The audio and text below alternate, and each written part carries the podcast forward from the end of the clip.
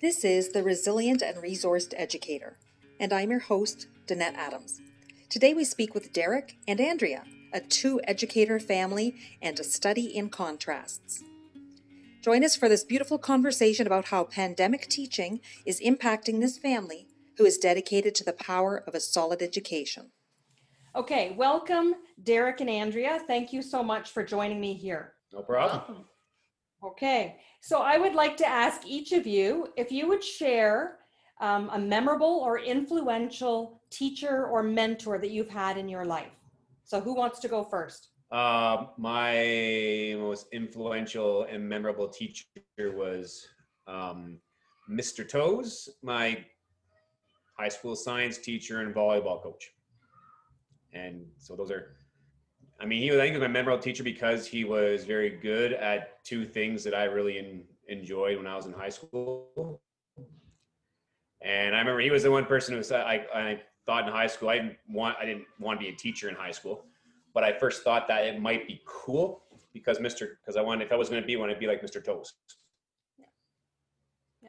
And those are two things that you do now, science and yeah, you've taught, volley, uh, coach volleyball yeah. volleyball, yeah, and, and, teach science. So yeah, yeah, awesome, great. Okay, Andrea. I'm not ever as brief as Derek. Um, I don't. I don't have a memorable teacher per se, but I have three kind of memories that stand out that I think shaped uh, my journey in special education. Uh, the first was started when I was in grade one. I was picked as a special friend for a child in my class who had some learning challenges. And kind of throughout my entire elementary school career, career time as a student, I was always helping special education students. This was in the early 80s when kids were still fully segregated and I grew up in rural Manitoba and we had this school that all of the special ed kids went to. So I was involved as a student in that program and loved it. Um, and I had kind of decided that I wanted to pursue a career in recreation, um, in therapeutic recreation. And in high school, my calculus teacher told me this, or I told him this, and he said, like, that's not a job. I can't believe you're going to do therapeutic recreation. And like, just really kind of I don't know, belittled my dreams. So, like that to myself, I also thought I'm never going to treat someone like that. Like anybody's dreams are relevant. Um, and then the third experience that I think of is I worked as an educational assistant before I became a teacher, and there was a supply teacher in who yelled at all at the kids whenever they asked me a question because I I wasn't the teacher, he was the teacher. And from that, I I also thought, man, if I ever pursue teaching, I am going to value and treat my team members as equals and make sure that the kids know that too. So I took a really long journey into getting to education. I worked in a variety of different areas before and this is kind of like a second or third career for me and all those little experiences along the way I think kind of shaped the type of teacher I want to be and the type of leader I want to be as a leader of a team that works in a specialized class. Right. Yeah. So it shaped your journey, but also, yeah, the type of teacher you wanted to be. Yeah, that's great. Thank you. Okay. So during challenging times, um, we often have to lead with our strengths. So I want to know what areas of strength that you take with you into your classrooms, whether you're doing face-to-face classrooms right now or virtual. So what strengths do each of you take with you? My my strength is probably more flexibility and be able to roll with whatever is happening generally. Um, I'm not as much of a planner, but more of a get my boots on the ground and let's deal with what happens as things are happening, which is um, good for now for what's going on now, I guess. Um, but I am seeing that it is much more difficult than uh, what it usually is when uh, of just kind of being there and trying to make things happen in the moment. It's a little harder in uh, this COVID time? I, I'm the opposite. I'm a planner and very detail oriented. And I think that that's, um, it's a strength right now because in my specialized program with all the COVID protocol, there's like so many things to consider for these special ed students and so many protocols to follow that you have to be organized. Like i i have a cleaning schedule for every material in my room basically. We've got to have we've got to think about the way kids move to the bathroom their safety plans all that. So i think um, paying attention to details is helpful in that although i also need to be flexible because my days never go as planned so it's like balancing the planning and flexibility i guess Right. probably we So- can learn from each other. When we look, when we look uh, conversely, when we switch that around now, so is that what each of you need? So if we look at areas of support you might need during this pandemic school year, what areas where you, where you might need support from other people or resources around you? Yeah, that's that's probably it. Like for me, like I've had to do a lot more planning this year because it's kind of more than I usually have before. Um, it's not my strength. Um, I mean, Andrea helps me a lot during the day because I have to for planning the stuff here at home with our kids and getting to school and all the stuff that used to happen. She's she's got our visual schedules on this on the uh, fridge door, so the boys and I know what to do. Um, and at school, it's I feel you.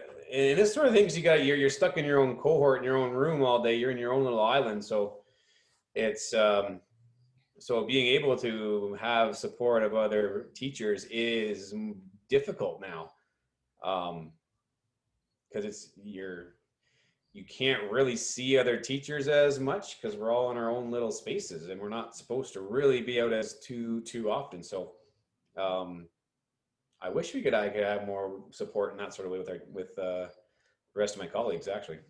Yeah, I think the support I need is mostly emotional support, dealing with like, there's just so much to do now and I get easily overwhelmed probably because I am so detail focused. I see all the little things that need to be done.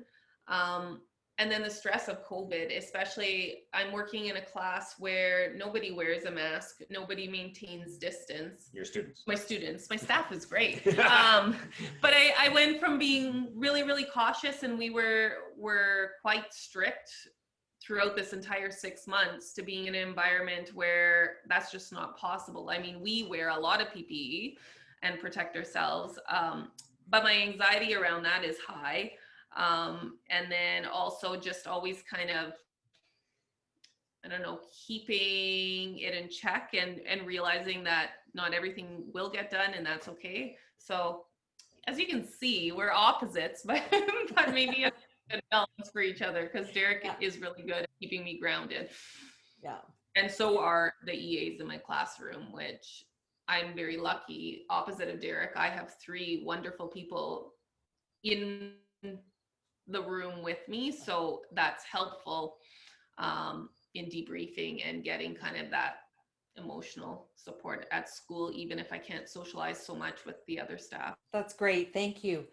So now if you think about a young teacher, their this being their first year or their second year and having to face all of these challenges that you as a uh, you know senior teachers are facing now, what advice would you give to a new teacher who is just starting out? Well, from a Rockway perspective, I mean, that's schedules of the schools are different, but I was just thinking that today. I'm not.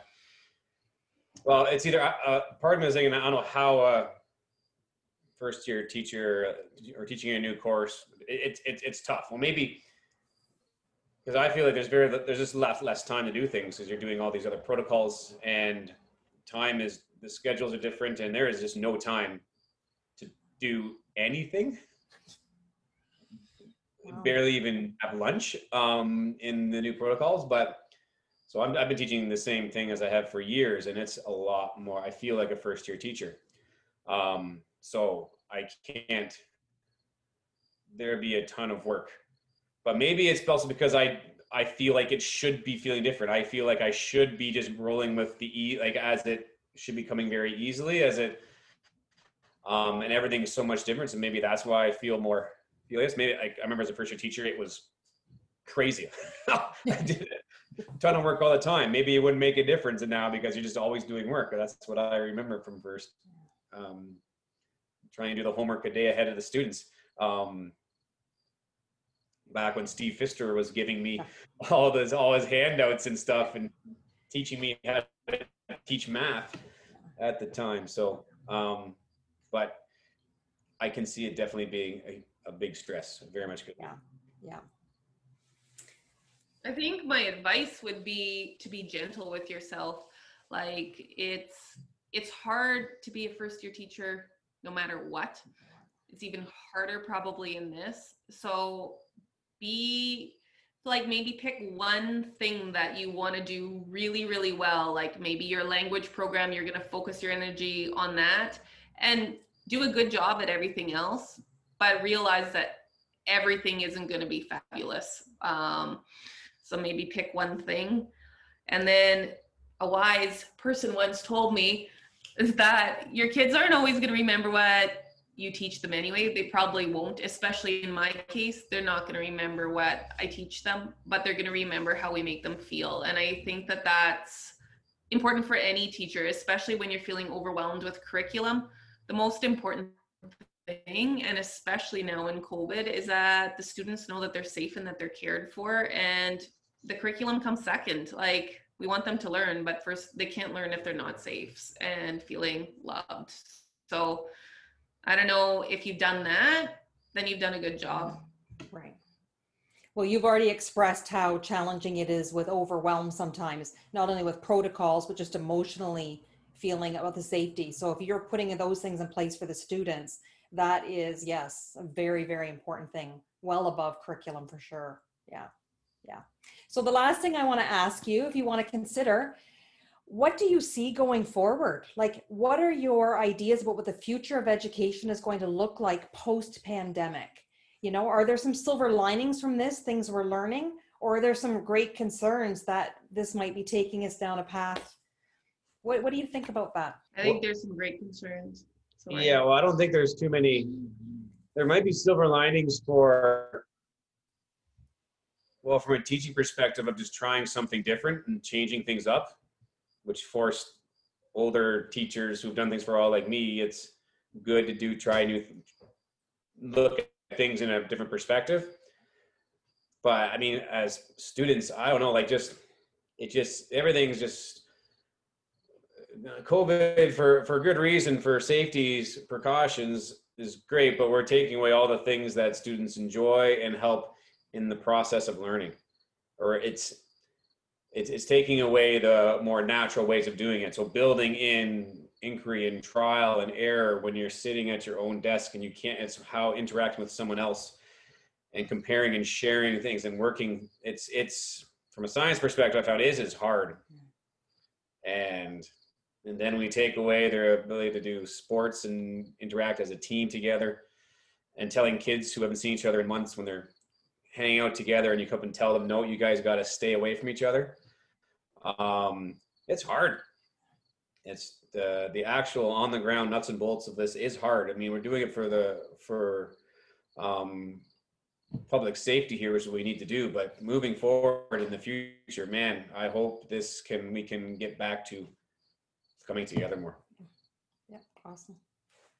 I don't know. I'm I'm really concerned that this might lead more to the privatization of education, which is maybe ironic since I'm sitting with a private school teacher, but there's a time and a place for private school education. Obviously, we're a household with one public, one private, so we see the benefits of both. But I don't, I worry that this is going to turn into a have and the have nots, and that um, the public school system is going to keep losing funding because people who can are going to pull out their kids. And then we're seeing in our school board that it's actually a lot of people from lower socioeconomic statuses that are doing online learning for whatever reason.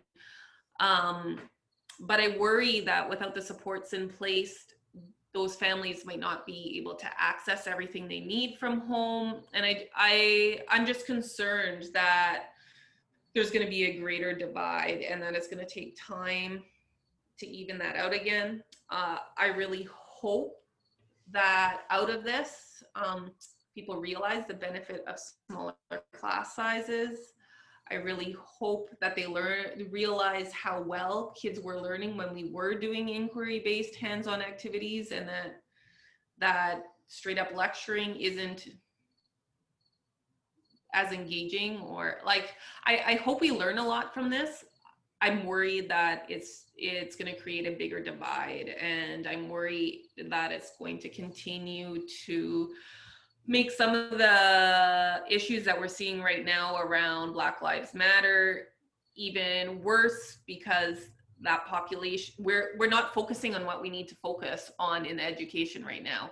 Like there's this is a time of unrest. We need to be devoting our our time to addressing these issues but instead we're devoting our time to cleaning and keeping people safe need to do but I, i'm worried that those things are going to fall by the wayside so i'm hopeful they don't but yeah i'm Right. concerned Yeah, so the inequities that are coming up because of this might get set to the side because we're focusing on just getting through the day.